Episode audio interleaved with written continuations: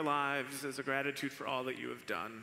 We pray for this church and for the missions that you are calling us to. May we be faithful in spreading your love and mercy and grace. We pray this in your holy name. Amen. You may be seated.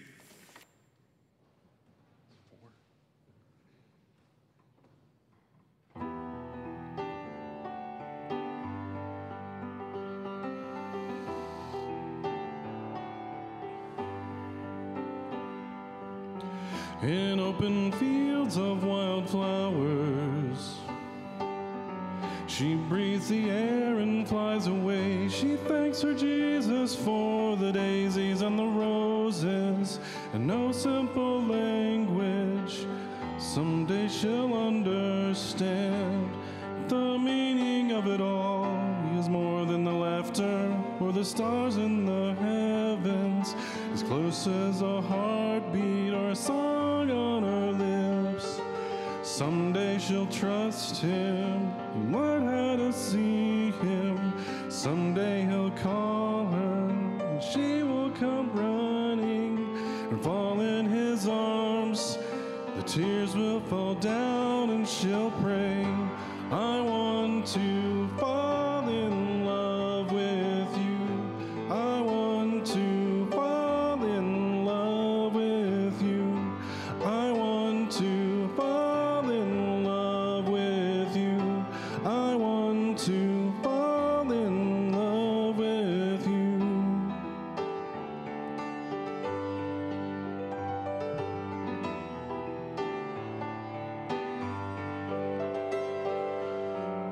Sitting silent, wearing Sunday best.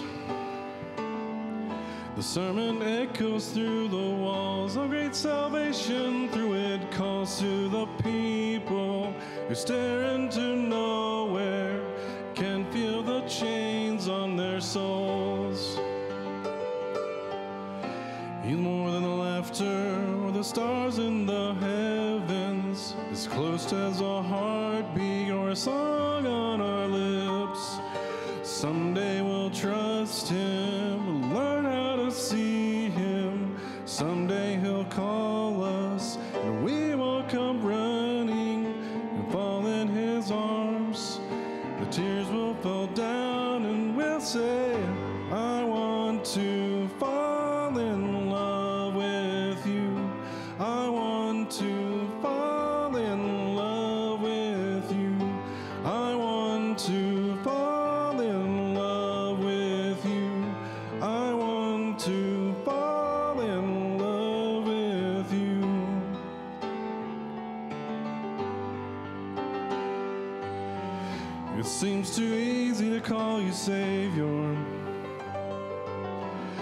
Close enough to call you God. So as I sit and think of the words I can mention to show my devotion.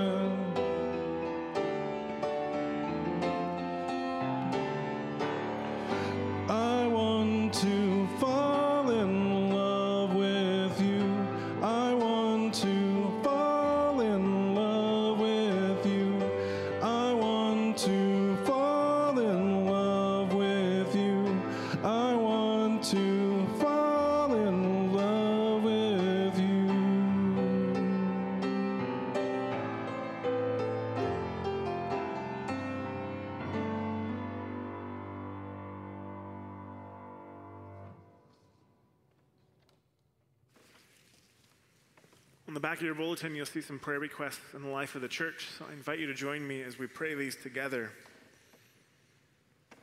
We want to lift up the folks in our congregation who we know are going through treatments for cancer, for Sue Dismore and Mary Thomas and Harry Martin, for Amanda's Aunt Carol, for Jane's son David and Larry Sturgeon, for Moeen Bagoom, for Bobby Parham, for Kay Hendrickson, for Sandy Erickson, for Easton, and for Pam Detmore.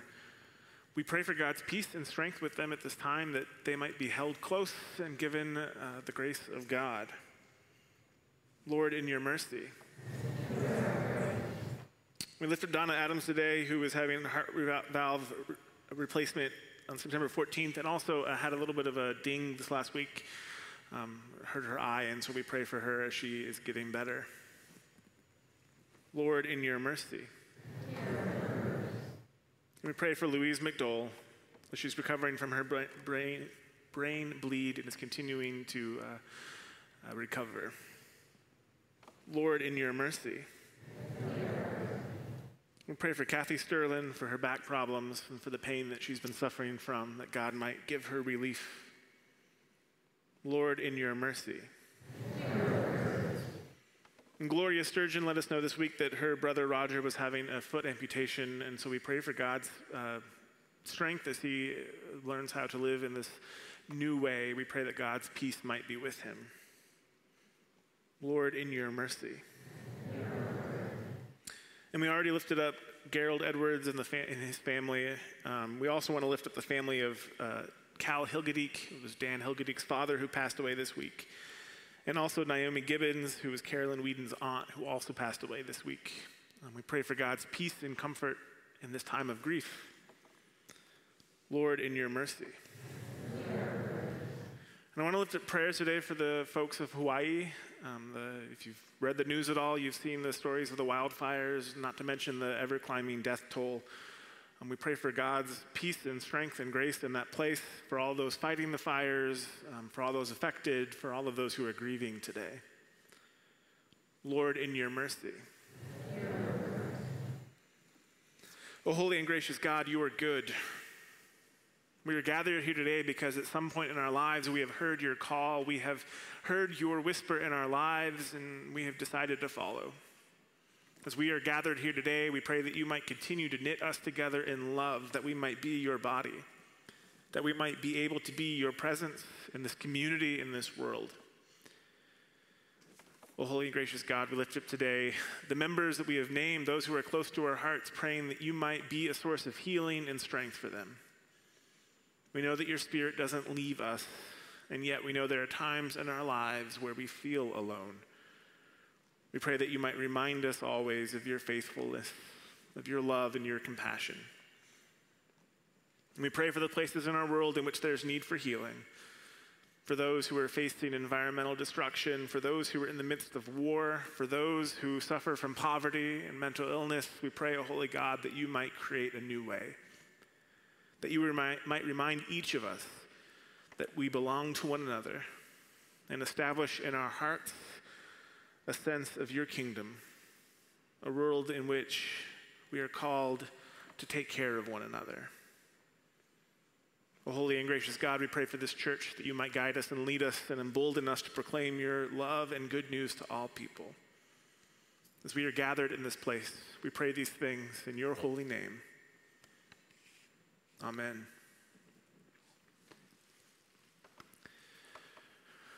Well, this summer has been a great summer for movies, uh, really because of two movies. Uh, I mentioned Oppenheimer last week. Uh, Christopher Nolan's newest flick features great actors, revolutionary filmmaking methods, and a topic, J. Robert Oppenheimer, that is intriguing, even as it raises intense questions about human power and morality. And then this summer, there's the other blockbuster with equally good acting, ethical questions of life and death and meaning, breathtaking cinematography and de- set design, and brilliant directing by two time Best Picture nominee Greta Gerwig. That's right, the Barbie movie. Honest, okay, who, show of hands, who's seen it? Who went to see it dressed in pink? I don't want to give away the movie too much, although I will say, if you're looking at this and thinking, the Barbie movie, you really give it a chance. Give Barbie a chance. But I, I, don't want to give the movie away, but there are two things I want to talk about in this sermon related to the movie. Uh, the movie focuses on two different worlds, right? So there is the Barbie land, which is, well, perfect. Uh, everything is run by the Barbies. And it is this fact, that the Barbies believe, has led to the empowerment of women around the world to dream bigger, assume more agency, and overcome the patriarchy of the real world. And yes, that is the other world. There is Barbie land, and then there is the real world. And the Barbies, who have never been to the real world before, assume that their existence, which has empowered women everywhere, has been able to overcome the sexism and misogyny of the real world, leading to a perfect existence for everyone. Maybe you see where this is going. See, in the movie, stereotypical perfect Barbie travels to the real world and discovers that actually it's not really perfect. In fact, rather than patriarchy, sexism, and misogyny being eradicated, they find them, you're going to be surprised by this, very much still in place. Turns out the real world is not quite as perfect as they hoped it would be.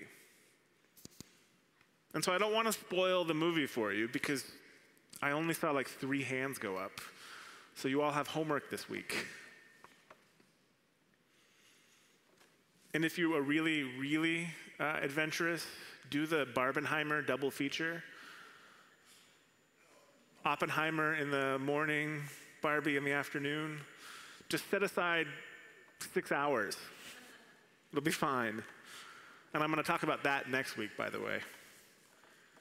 But the movie really raises a question that uh, we Christians uh, wrestle with. Uh, is it okay not to be perfect?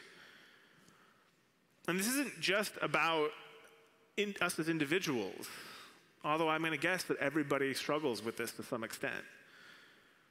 But what about the world not being perfect? Can we love a world that is not the way it ought to be all the time? The real world, after all, is God's creation. We read in Scripture that, that God finishes creating all that is, and then God says it is good. And the word God uses isn't even like kind of good. The word God uses is really good. And so the text that we're going to deal with today deals with the subject of love, but not in the way that we think about love. Rather, it tells the story of a romantic encounter between two lovers. But I think it helps us shift our focus. It helps us, in a way, rethink our relationship with God and with all that is. And it calls us to fall more in love with a world that isn't always perfect, but a world that God has created and, and a world that God has joined God's self with. So let's hear our reading today from the Song of Songs. My beloved speaks and says to me, Arise, my love, my fair one, and come away. For now the winter is past, the rain is over and gone, the flowers appear on the earth. The time of singing has come, and the voice of the turtle dove is heard in our land. The fig tree puts forth its figs, and the vines are in blossom. They give forth fragrance. Arise, my love, my fair one, and come away. Set me as a seal upon your heart, as a seal upon your arm, for love is as strong as death, passion fierce as the grave. Its flashes are flashes of fire, a raging flame. Many waters cannot quench love, neither can floods drown it. If one offered for love all the wealth of one's house, it would be utterly scorned. May God bless this reading. That is probably the most PG reading I can get out of the Song of Songs.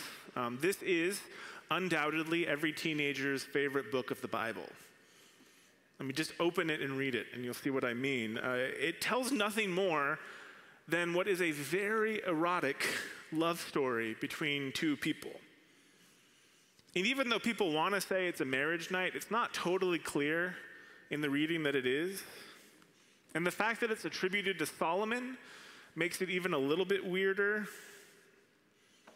I mean, Solomon probably didn't write it, but later people attributed to him. And I mentioned last week that Solomon, the Bible tells us, had 700 wives. Can you imagine if you were one of them and this song of a night of love came out and you had to think, Am I the wife this is about?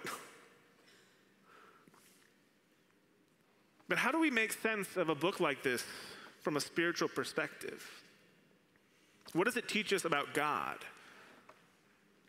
Well, one of the first things we have to do is we have to admit something about how we read the Bible. So we don't think about this a lot, but starting in the 18th and 19th century, biblical st- scholars started to read the Bible as a historical docu- document. Something that was accounting actual events that had happened. And so to do this, scholars would work on the focus on the events depicted, sometimes even arguing that they had to have happened the way they were written. They would use techniques like archaeology to understand it better. But what became most important was all of these events that the story depicted. Sometimes you would even spend time trying to prove that it happened exactly the way it was written in Scripture. The Bible, according to this view, is a history book. And some of these contributions have been incredibly important to understanding Scripture. But understanding the Bible that way is relatively new a few hundred years old. Before the advent of this modern reading style, there was one dominant way of reading Scripture in Europe. That was as an allegory. Now, an allegory is a story that can be interpreted in a special way to reveal a hidden meaning, a political, a moral, or spiritual lesson. Probably the most famous one in our society is George Orwell's book Animal Farm, which tells the story of a bunch of farm animals turned communists. It's an allegory, right? There is not an actual farm with a pig named Old Major, who sounds an awful lot like Vladimir Lenin. It didn't actually happen. It's an allegory with a deeper meaning. And so most folks before the modern era would read the Bible this way, as containing these hidden spiritual messages. And so it's helpful for us to think about that with our text for today, with the Song of Songs. I'm sure that 2,500 years ago or whenever, somebody just wrote a poem to their lover, but Christians interpret it in a different way. And that leads to one of the most interesting facts about Christianity. Prior to the modern era, Song of Solomon was the most commented on book of the Bible by Christian theologians and monks. Which kind of begs the question why were a bunch of celibate men writing spiritual commentaries on a very erotic book? Kind of weird, isn't it? And it wasn't at all that they were trying to condemn the contents, although I did read one where they said, don't read this if you're not spiritually mature. Not totally sure what that means. But what a lot of them saw in this book was an allegory for their spiritual relationship with God. Right? They saw God and Jesus and the Holy Spirit as luring them, enticing them, even seducing them. And in their spiritual engagement, they saw themselves in what amounted to a romantic relationship with God and with creation. One of the earliest such commentaries was written by Origen in the third century.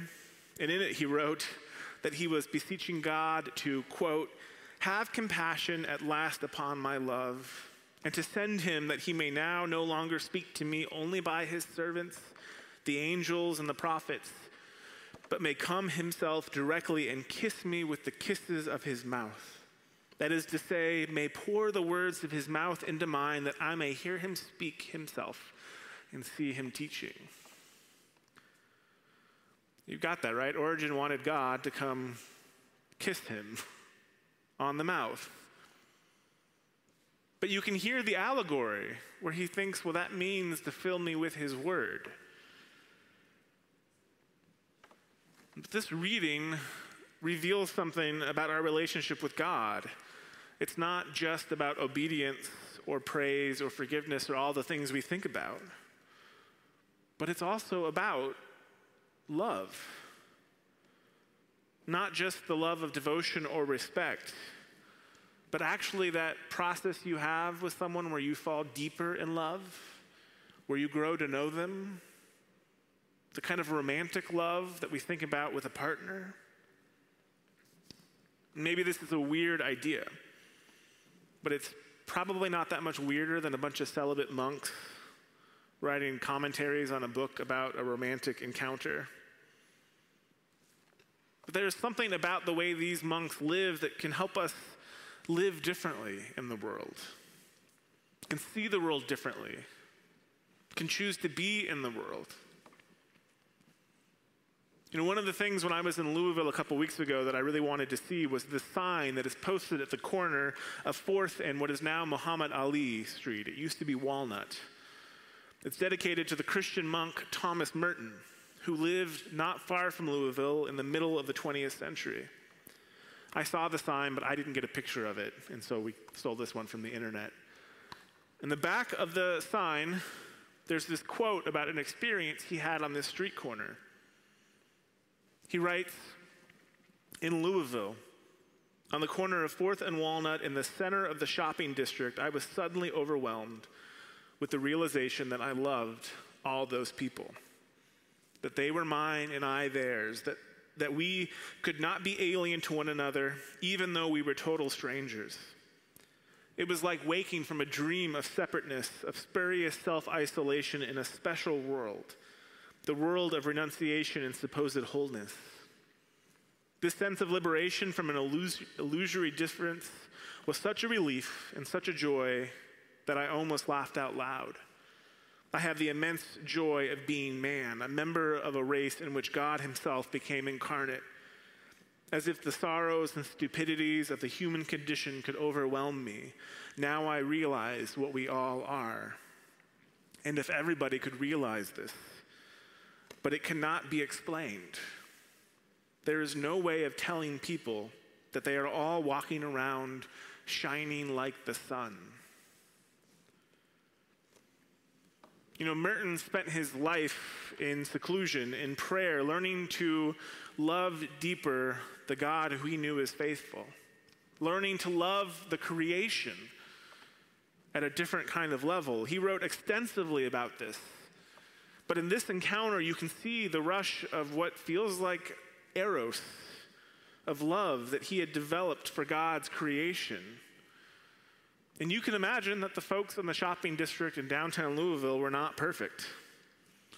They inhabited a world that was not perfect. I learned in Louisville that at this time the city would have still been segregated. Merton wasn't a stranger to this. But in that moment, after so much time falling deeper in love with God, he suddenly saw through what he calls the illusory difference. He saw the deeper truth of the world that it is inhabited by God's Spirit, and that each one of us are walking around shining like the sun. For me, what stories like this tell me is that our love for God and for the world are not just things that happen. They're not just happenstance. It's like a relationship, a romance, a marriage, where you're called to continually fall deeper in love with someone. The monk and writer David Steindl-Rast writes about this in his book, Gratefulness, the Heart of Prayer. In it, he advocates practicing gratitude as a way of developing our relationship with God. Through this practice, he explains, we can discover the joy that is at the heart of all creation. Because according to Scripture, all creation is a gift of God. We just grow dull to it, don't notice it, don't see it. So for Steindl-Rast, gratefulness is important because it cultivates in us that realization that everything is a gift. And he writes, Am I grateful because I have joy? Or do I have joy because I'm grateful? There is a lot that we take for granted in our life. But if we are willing to open our eyes, we can see the wonder of all of it. So, gratefulness practiced in our prayer life is a way of growing deeper in love with the Creator. It is a way of growing deeper in love with God, the gift giver. continually saying thank you. Doesn't mean that everything is perfect or all right. It doesn't negate all the bad, but it does allow us to see the world as God sees it. Okay, so how do we do this? It's a tall order, right? Presumably, no one is going to leave the world behind and go become a Christian monk. I mean, I don't want to assume that, but I'm pretty sure we're all Protestant to the bone.